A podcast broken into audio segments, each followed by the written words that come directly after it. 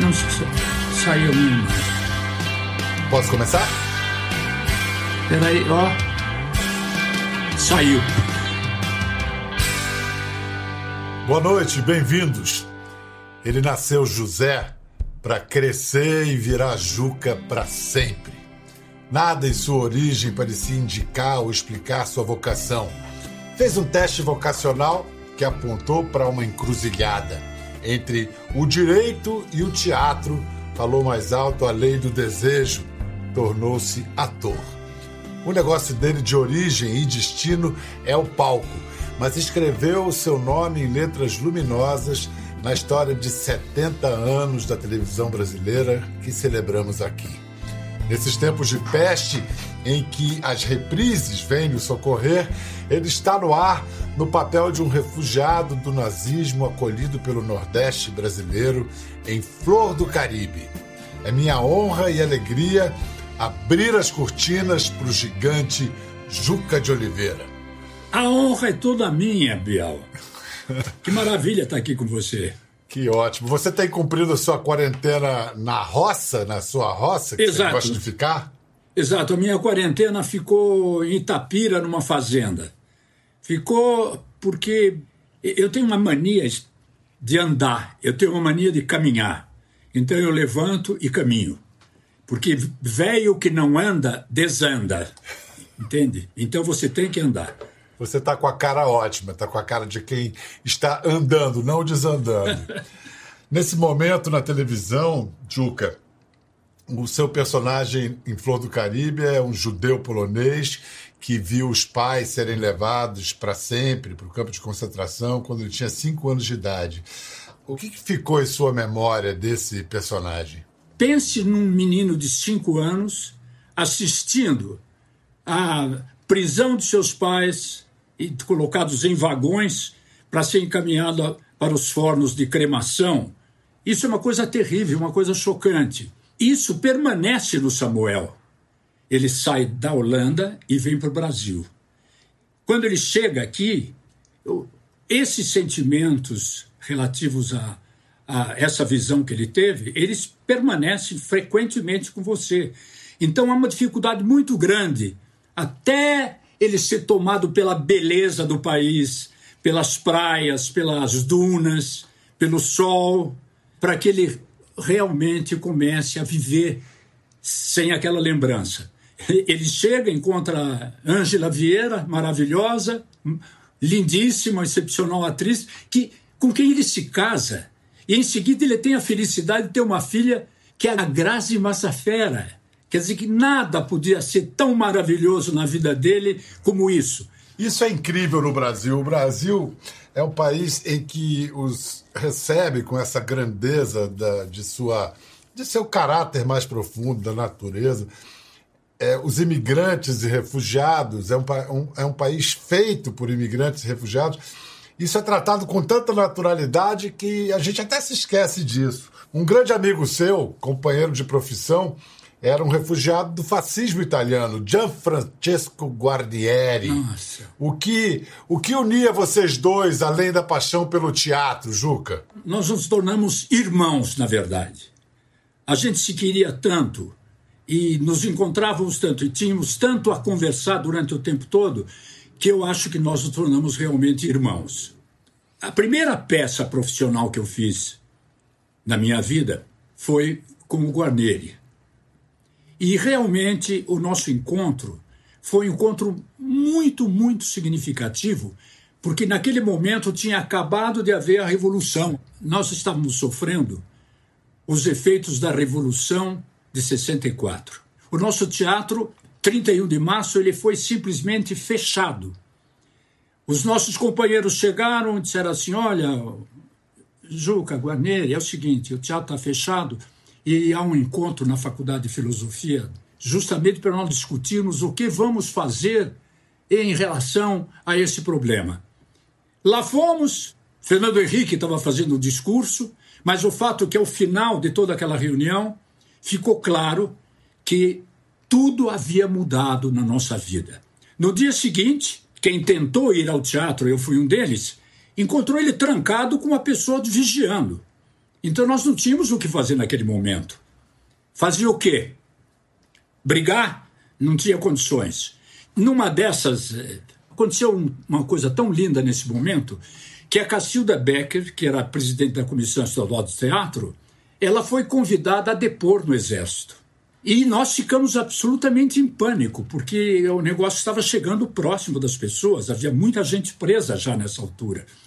Então, a Dina Sfati, que nos servia na clandestinidade, que nos assessorava na clandestinidade, nos procurou depois da entrevista da Cacilda Beck e nos disse o seguinte: olha, Cacilda Beck fez um depoimento e o delegado, até me lembro até o nome, Bom Cristiano, ele disse o seguinte: que não, com relação ao teatro não há muito problema. Mas, atenção, em se tratando de Jean Francisco Guarnieri, Flávio Rangel, Augusto Boal e Juca de Oliveira, esses têm que tomar muito cuidado porque eles estão na lista negra. Guarnieri e eu nos encontramos, claro, já estávamos juntos, e ficamos homiziados numa casa mais ou menos é, distante do centro, distante de onde eu morava. Mas não podíamos ficar ali porque já tínhamos a lista negra em cima de nós. Então nós acabamos resolvendo sair e fomos para Bolívia, onde nos exilamos e lá ficamos quase um ano. Juca, eu queria lembrar, uh, Juca é um ator de teatro eminentemente, mas quando ele foi fazer televisão, é, foi inclusive curioso, Juca, porque você, quando foi fazer o seu teste para teatro amador, você se inspirou em Sérgio Cardoso. E depois, acho que foi em 60, 68, Sérgio Cardoso fez uma novela na TV Tupi que foi um sucesso, Antônio Maria, que era a história de um imigrante português. A novela, a Tupi, para ir naquela linha, sucedeu a novela com outra novela sobre um imigrante, Nino o Italianinho, que lançou esse senhor que está conversando com a gente do dia para a noite no estrelato. Vamos ver uma cena, Juca, em que você é, encontra o seu par romântico, uma linda Araci Balabanian. Ah, tchau, Bianca. Tudo bem? Sabe que antes de ir para a mercearia dar uma passada na sua casa, eu, eu queria te fazer um convite. Um convite? Ecco. Para você jantar comigo hoje de noite. Você aceita? Você passa no escritório ou eu venho para casa? Não. E eu passo lá para te pegar. Jantamos na cidade em meu rosto a rolar uma lágrima de nostalgia. Teatro Francisco Nunes lotado. O espaço artístico mais concorrido da capital recebeu o elenco da novela mais badalada da época, Nino o Italianinho, um sucesso em rede nacional. Juca de Oliveira era a estrela. Juca, essa novela você ficou famoso, né? Do dia para a noite, é o estrelato Foi. da televisão, né? Foi absurdamente maravilhoso. O Nino, o Nino era uma personagem é, chocante, né? Ele italiano tinha vindo com, os, com o seu tio, que era o Uccio Gaeta que fazia, tinha vindo com 15 anos para o Brasil. Aqui começou a trabalhar, claro, na Moca, não, no, no bairro italiano e trabalhando devagarinho, devagarinho, acabou até fazendo um pequeno açougue. E ele é de uma generosidade absolutamente excepcional, que ele ajudava muitas pessoas, vezes doava alguma coisa. Isso me chamou muito a atenção porque essa característica era do Geraldo Vietri. O Geraldo, Geraldo Vietri era, era de, de, uma solidariedade humana impressionante. Geraldo Vietri ele marcou um, um, estilo, ele tem uma marca de direção. A gente encontrou, a pesquisadora do programa, Ana Oliveira, pro, encontrou uma cena de A Fábrica, de 71, que, em que Geraldo dirigiu você. Vamos ver uma cena rara da, dessa novela.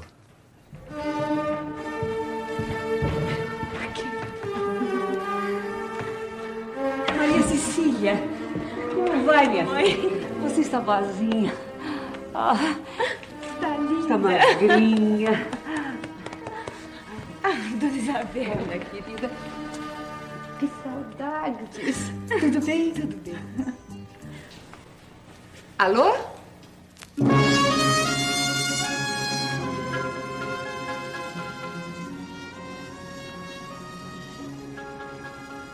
Como vai, Isabel? Muito bem. Você?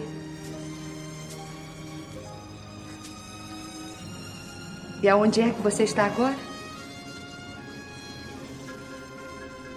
Estou falando aqui da, da pensão onde eu moro. Deve estar com a casa cheia de gente, não é? Não, não vou até aí agora, não. O casal romântico de, de Nino Italianinho de novo. Geraldo Vietti é um dos maiores, um dos maiores diretores com quem eu estive em toda a minha vida. Você lembra quando a televisão chegou no, no Brasil, quando inaugurou? Você era um adolescente de 15 anos. A sua impressão da primeira vez que você viu televisão, que, como é que você reagiu? O que, que, que que parecia aquilo? Ah, é uma coisa absolutamente notável, é uma paixão, né? É como se você tivesse sido transportado para o céu. A vida se transformou completamente. A televisão transformou a, a nossa vida absolutamente. Quando a gente percebeu, inclusive, que se poderia eventualmente fazer projetos na televisão, aí a vida ficou infinitamente melhor, maravilhosa. É, é você virou um- não só uma testemunha, mas principalmente uma protago- um protagonista dessa história. Vou mostrar agora uma cena de 1976 em que você participa de um prodígio da época de arte e técnica. Voar em cena, na novela do grande Dias Gomes, Saramandaia.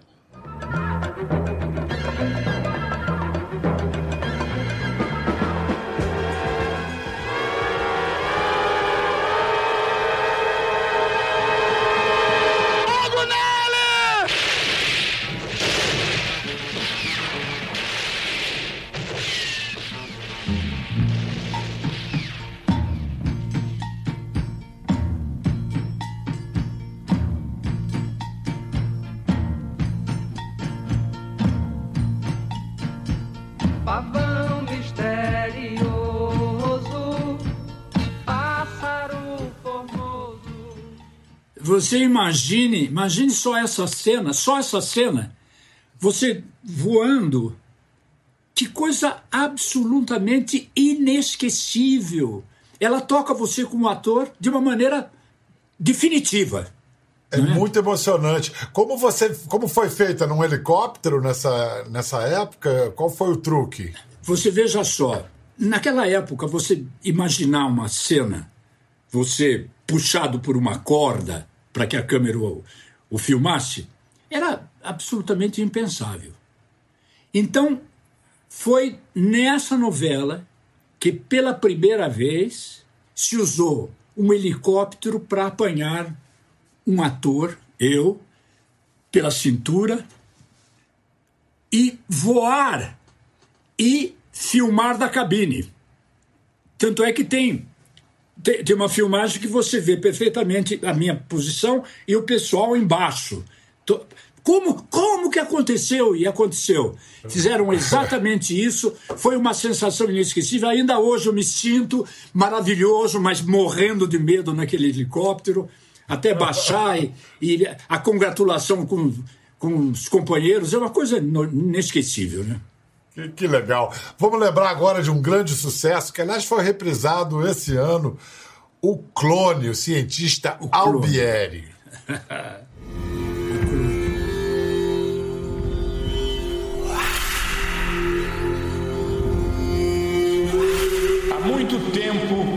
a ciência sabe o que é necessário para fazer o clone humano.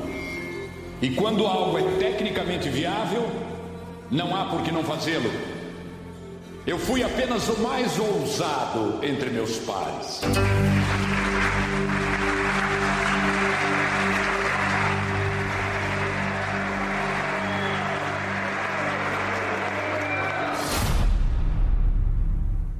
Fazer o reflexo de Narciso sair das águas. A imagem sair do espelho e conviver comigo. Essa minha imagem teria alma? Teria vida própria ou seria eu dividido em dois corpos? Seria um milagre de Deus ou uma cilada da vaidade humana? Questões filosóficas na novela das oito na TV Globo. Mas, Juca, o que mais emocionava você na, nessa história de um cientista que quer criar um clone? Olha, essa história, Glória Pérez, minha querida Glória Pérez, é, quando ela me convidou para fazer o clone, era uma coisa tão impossível de você imaginar que a única possibilidade que eu tinha como ator era de me aprofundar ao máximo no conhecimento do que seria eventualmente a clonagem e a clonagem humana. Foi uma experiência absolutamente espetacular. Eu fico pensando na Glória Pérez, como que essa moça, como que essa excepcional escritora, que tinha perdido uma filha assassinada. De repente, ela tem suficiente coração para começar a pensar em escrever uma novela sobre a clonagem humana. Cada cena que eu fazia e o, o médico era de uma emoção muito grande, eu não conseguia, eu não conseguia me separar disso. Faça o que eu estou lhe dizendo, Léo. Procure o Ali. Não, pai, eu, eu vou com você para onde você for. Eu não sei para onde eu vou, Léo. Eu não quero estar visível amanhã quando, quando sair os jornais. Eu não vou largar você, não, pai. Eu, eu tô bem sozinho, juro. Eu tô bem. Mas eu não tô, pai. Eu não posso ficar sem você. Você não entende isso. Léo. Você é a única pessoa que pode me dar um lugar nesse mundo, que pode criar um lugar nesse mundo para mim. Eu? Rapaz, se você teve o poder de me criar, você tem o poder de dizer quem que eu sou, qual é a minha família, qual é o meu lugar nesse mundo. Léo, Léo, Léo. Pai, você tem até o poder de. de fazer uma pessoa igual a mim, para que eu não ficasse tão sozinho aí por esse mundo. Toma, Léo. Faça aquilo que eu estou lhe dizendo. Juca, eu quero lembrar a grande alegria, o privilégio que eu tive em 1997 de dirigi-lo no filme Outras Histórias. Foi uma adaptação de contos do Guimarães Rosa e o Juca era um sábio doutor que era procurado por um perigoso fascínio, né, um jagunço interpretado por Cacá Cavalho o conto era. O, o Facínora queria saber o significado de uma palavra para saber se era cumprimento ou xingamento. Era. A palavra era famigerado. Vamos ver Famig... a cena. que coisa maravilhosa. Famigerado é. O homem queria estrito ou caroço. O verivérbio. Famigerado é inóxio. É célebre. Notório. Voz mercê. Notável. Voz mercê. Voz mercê. Mal não veja em minha grossaria no não entender. Mas me diga, é desaforado, é caçoável, é de renegar a fartância, nome de ofensa. Vilta nenhuma, nenhum doesto.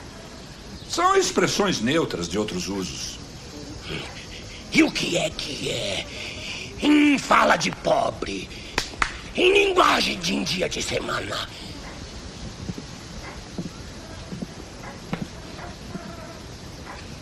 O que eu queria uma hora destas era ser famigerado. Bem famigerado. O mais que pudesse.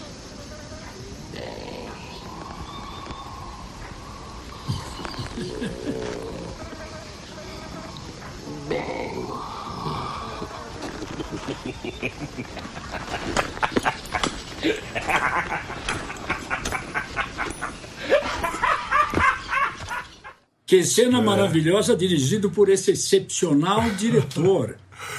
Imagina. Eu, eu me é, lembro que eu fiquei, atores. eu fiquei impressionado com você. Eu, eu me lembro perfeitamente que eu lhe disse. Eu disse, Bial, você tem que se profissionalizar, porque você é um excepcional diretor. E realmente o contato com você foi uma glória, uma glória. É, e com você, o que eu aprendi, Juca, durante esse período a gente perdeu muita gente bacana, você perdeu alguns colegas de profissão, Léo Vilar foi há pouco tempo, Antônio Bivar, houve o suicídio de Flávio Migliaccio. Nesses tempos de tanta morte, né, tem mais de 100 mil mortes no Brasil, qual é a sua atitude diante da morte? Por que, que você costuma ser chamado para falar em funerais, Juca? Nós vivemos num grupo muito pequeno, nós atores, mas somos infinitamente apegados, né? Nós somos ligados uns nos outros. A gente brinca às vezes que nós pertencemos a uma quadrilha de tão ligados que nós somos. E quando desaparece um de nós, né, há sempre um, um, uma, uma, reza antes, uma, uma pequena cerimônia com, com os familiares, com os colegas, etc. E eu faço absoluta questão de comparecer a essas reuniões pela paixão que eu tenho por esse amigo que está se despedindo, ou é o Léo, ou, ou, ou é o. Nossa, me lembra, os nomes me atrapalham de tanto, de tantos que me aparecem agora. E quando eu chego e diz assim, como é que vai ser agora? Que tristeza. Aí eu digo: não, não é nenhuma tristeza. Nós estamos aqui, estamos nos despedindo de você, mas daqui a muito pouco tempo estaremos no céu representando uma peça. Aliás, já pedi ao Nelson Rodrigues que vê uma peça para eu representar com você. E estaremos todos lá nos aplaudindo, nos reconhecendo. Vai ser absolutamente maravilhosa esse nosso reencontro. Então, todas as reuniões às quais eu compareci, eu acabei sempre planejando esse reencontro. Esse reencontro não é uma fantasia. Eu acho que nós vamos para algum lugar. O teatro nasceu da religiosidade. O primeiro ator foi Tespes, um sacerdote. Né? Então, a, a religiosidade está muito ligada ao teatro. Nós estamos muito ligados, por exemplo, a Melpomene e Thalia, que são as musas da tragédia e as musas da comédia que estão permanentemente conosco. Elas estão aqui hoje, aqui nessa sala, observando. Aliás, eu digo isso porque eu tenho duas estátuas de Melpomene Italia numa sala que está a mais uns 30, 40 metros, mas elas não podem vir até aqui. Mas elas estão permanentemente conosco. É a sua vida, né? Juca, como a gente falou antes, está com baita sucesso Mãos Limpas, que ele escreveu, que ele estava contracenando com o Fulvio Stefanini. Sucesso com o público todos os dias, casa lotada. E aí, pandemia. E agora, José, como vai ser? é, foi, foi terrível, né? Nós estávamos lá, um, um sucesso tremendo, e de repente fecha. A pandemia. A pandemia é uma coisa que mudou completamente as nossas vidas, né? A Mãos Limpas vai voltar, mas a pandemia, ela modificou absolutamente tudo. Assim como ela modificou absolutamente tudo, ela modifica a peça de teatro. Essa peça de teatro que ela é moderna, ela vai conter elementos da pandemia sob pena dela não ser nada. O teatro é a realidade absoluta é a fotografia daquilo que está acontecendo. É uma, uma coisa tão. É porque é a primeira vez que aconteceu isso na minha vida. E provavelmente na vida de todos nós que ali estávamos. De você ter, ser obrigado a interromper um espetáculo com casas lotadas. A gente quer voltar. Agora, tem que haver, uma, tem que haver um momento para isso. Porque isso é fundamental que aconteça. Porque a frustração de você parar no meio um espetáculo é uma coisa inenarrável.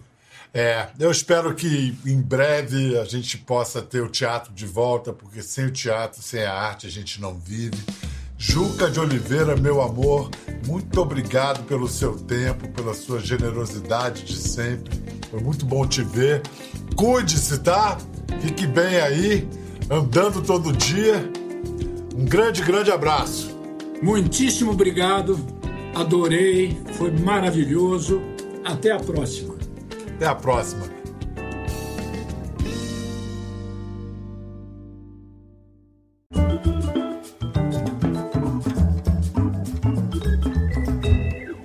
Ficou curioso para ver as imagens do programa? É só entrar na página do Conversa no Globoplay. Tá tudo lá.